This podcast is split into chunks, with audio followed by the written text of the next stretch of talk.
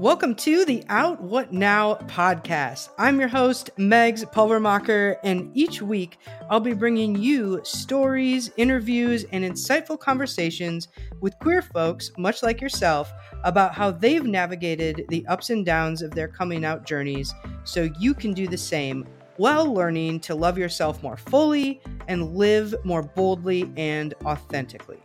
Wherever you are in your coming out journey, know that you're right where you're supposed to be, you're loved, and we're so excited to be on the journey with you.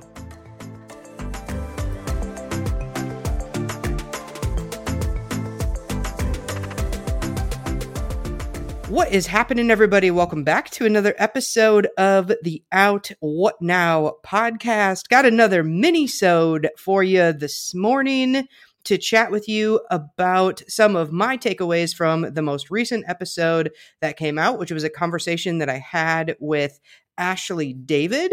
We talked about authenticity and her journey to figuring out what does living authentically really look like for her, how she's chosen sobriety, what her journey has looked like with health and fitness, and how she's really built her confidence in all different areas of her life and how she now is helping other folks particularly queer folks to be able to do that as well. So if you haven't listened to that episode make sure you go back and do it because it was a cool conversation with a lot of different elements to it and Ashley is doing some really cool things out in the world, making an impact and helping folks just like you in our community to be able to show up more boldly and authentically and confidently and build a life that really reflects what their values and goals and all of that good stuff are.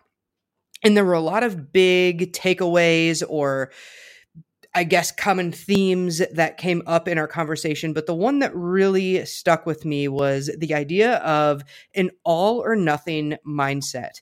And I think that is something that we see so commonly in our community. I mean, a lot of people have all or nothing mindsets, but particularly within the queer community, I see that a lot with folks. And I definitely see it hugely, hugely in my own journey, which largely looked like all or nothing in my journey with uh, fitness and nutrition. And after I came out, a lot of those things just got out of control. I had been an athlete my entire life. And then after I came out, one of the ways that I coped with a lot of the challenges that were coming up emotionally and relationally and just the turbulence I felt within myself I ended up getting into this pattern of yo-yo dieting and I would I kind of talked about this last week the fitness and fuck it method where I would be all out in my fitness regimen going to the gym a couple times a day being really restrictive with the food I was eating and bringing my own food to parties and weird shit like that. It wasn't a good time for me but I did have some intermittent success there, depending how you define it. But I definitely had that all or nothing mindset. And what I think I've learned about myself is that sort of has seeped into the way I show up at work and the way I show up in my business or my relationships or whatever, that all or nothing mindsets are really a symptom that we're outsourcing trust. And I know that that is something that was definitely true for me and i think is true for a lot of queer folks out there is we learn not to trust ourselves and to trust our own understanding of our identities which literally no one else can understand but us because we're the one living it. But as we're growing up and this was certainly the case for me you're taught that the thing you know to be true about yourself isn't a good thing or it's a deficit or I grew up in a Catholic household. I went to Catholic school. I was very involved in the church and all of that stuff. And one of the things I heard a lot if I was brave enough to like go to confession and talk about what was really going on with me, it was a lot of this stuff about like, oh, the devil is tricking you, or you'll hear people this isn't necessarily a Catholic thing, but people say, oh, you have daddy issues, or what happened to you, or what kind of trauma led to you thinking that now you're queer, or whatever. And so the responses that we get when we make declarations or we begin to understand pieces of ourselves, particularly related to our queerness, are immediate are often immediately challenged. And then we learn not to trust ourselves and what we know to be true, which not only impacts our queerness and our existence in that way, but it affects the way we show up at work, in our relationships, the way we manage our finances, and we kind of come into this space of knowing or believing that we cannot trust ourselves. And unless we figure out a way to gain the trust of people out there or standards out there, then we are not good enough or we're not worthy of love or we are existing in a suboptimal way, which isn't true, but it's something that I think a lot of us come to believe. And that is a very, very difficult thing to unlearn. In the way that fitness and nutrition came into this for me was I really wanted i have never wanted anything more i don't think and i've really dug into this a lot over the past year with my coach and working through a lot of the things that are required for me to work through to show up every day as i do right now is i so value the approval and unconditional love of my parents. That is one of my things. Like that has been a driver for me since I popped out of the womb.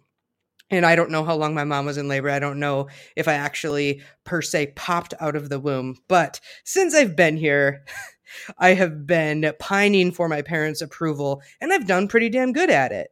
You know, I um, I did well in school. I was a really good athlete. I did a lot of awesome stuff in church. I was in everything. I won a bunch of awards. I like did all of the right things until I came out. And this became now a deficit in my existence as a queer person. And it created a lot of turbulence in my relationship with them, in my relationship with myself. And I had this identity of like being the good kid who does the good things and who does the right things and who meets the standard and oftentimes would exceed the standard. And it was a very, very new thing for me to feel like I wasn't getting approval or I wasn't worthy of the love that I wanted so badly from them, from society. I mean, I'm a person who loves it when people like me.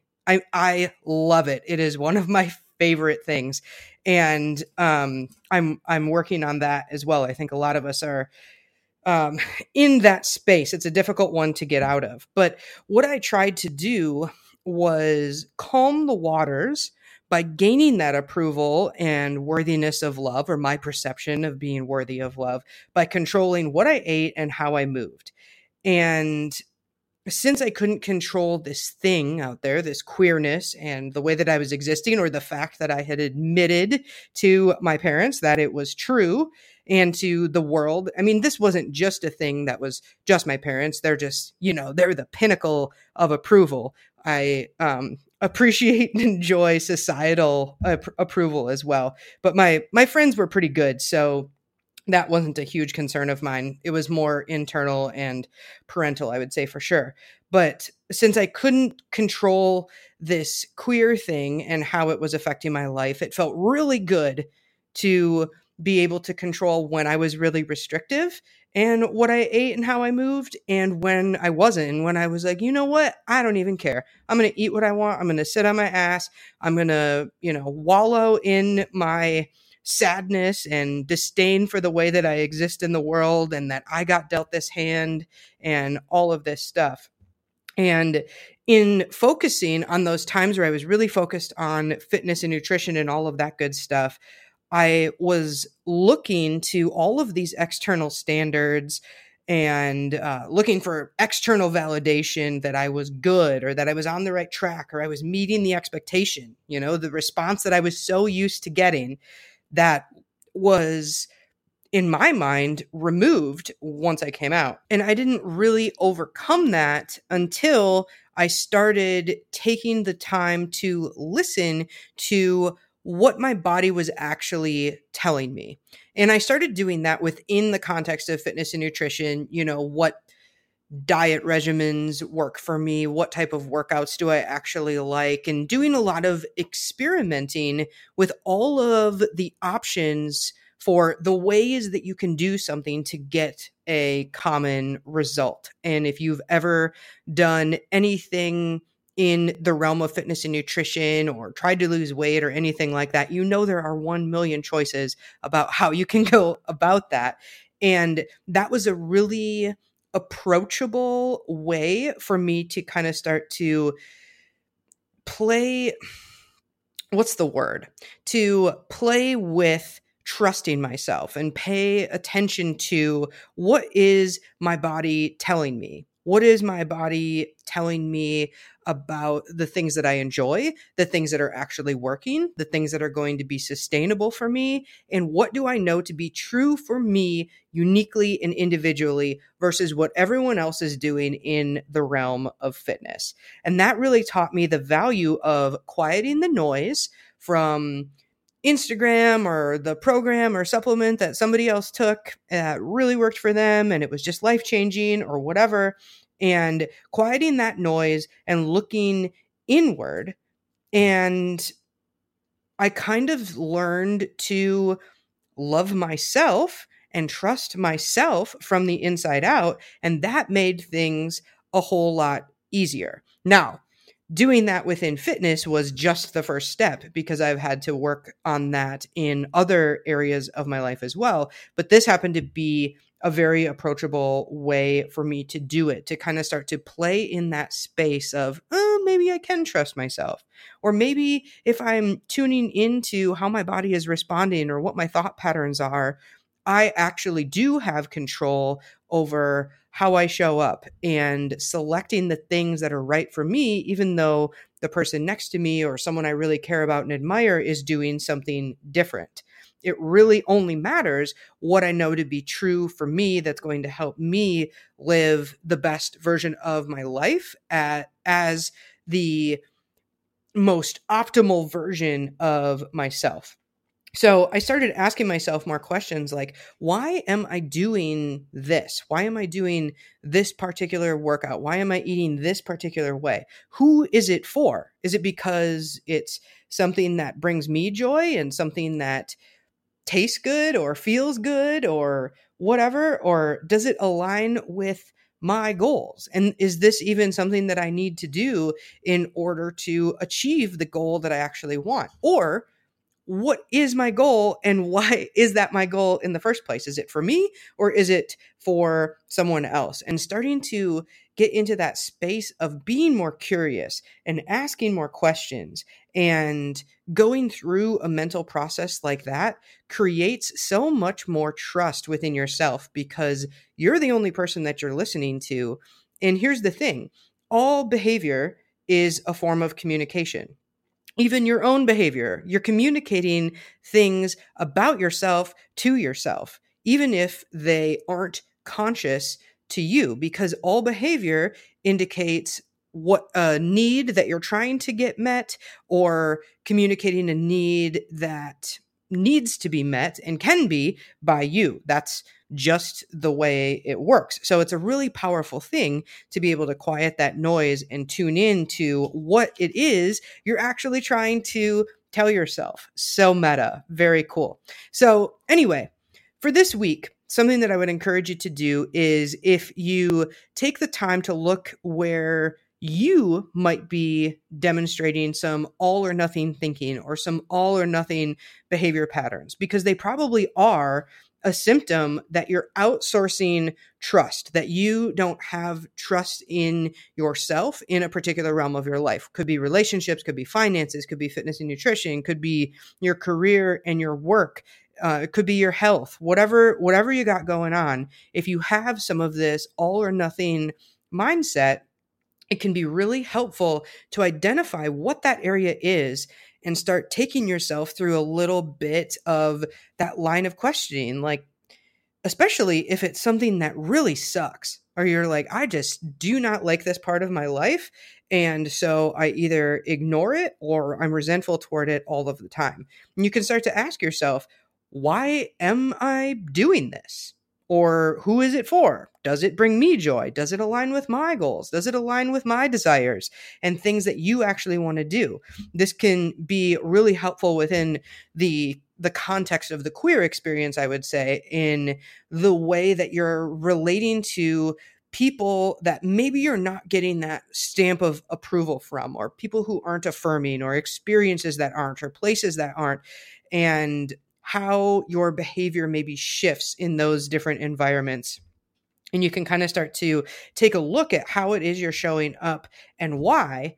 And then once you do that, you can start to make some changes that are actually going to serve you, that are going to help you feel more confident and be able to show up more boldly and authentically and to actually feel some peace in your life, which is an absolutely beautiful thing. And you are more than deserving of feeling peaceful, of loving yourself, of knowing that you are worthy, because I guarantee you, you already are more than worthy of whatever it is you desire and whatever um what am i trying to say and you are more than worthy of love as well which is pretty cool because you already got it no matter what you do next so, those are my thoughts uh, from our most recent episode. Again, we had a conversation with Ashley David on the most recent episode. So, if you haven't listened to that, go back and check it out. We have another